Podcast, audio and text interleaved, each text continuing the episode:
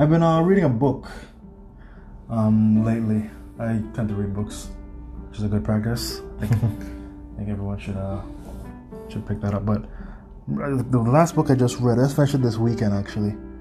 Um, it's called The Unstoppable Team. Very good book. As based on the title, as you can uh, you can tell, it, it's, it talks about you know Team building and team building and leadership and that kind of stuff. Which you know, a lot of information tends to be. Some people can look at it as cliches, or some people can look at it as you know different things. You can get different things out of, out of different books. Mm. This particular one, I, I rather enjoyed because he was talking about you know teams and how they work and everything, but then he also talked about you know being a leader and how you would manage teams, etc.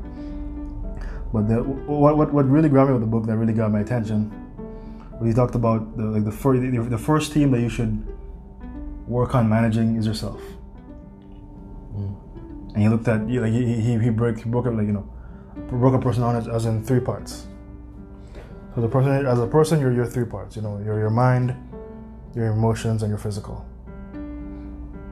So whenever it comes to executing on goals or whatever, and let's say you're either, either lazy or you're tired or something happens, you can always attribute it to one of those three. So it's kind of like look at your body as a team and manage that team. So if somebody's you know messing up or whatever, you gotta see who, who's who's a weak link here and then mm. try to you know address that.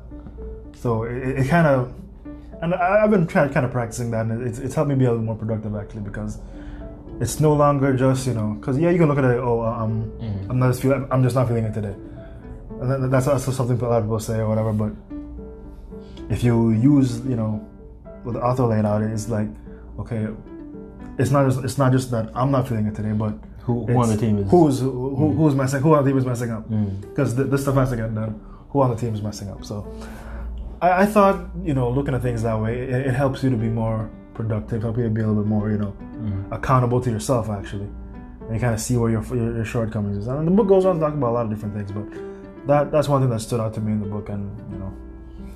Talk about assembling your own, you know, super friends and all that. So it's, it's a pretty good book.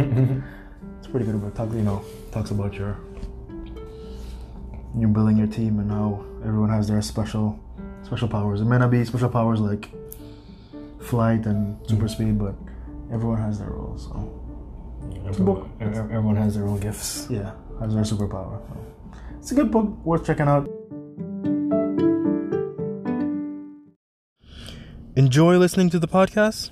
Well, consider becoming a supporter. As a supporter, you can directly support the podcast with monetary contributions ranging from a dollar to ten dollars, based on your budget.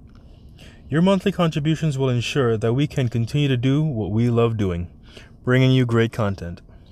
Go to anchor.fm forward slash VIVN to find out how you can become a supporter.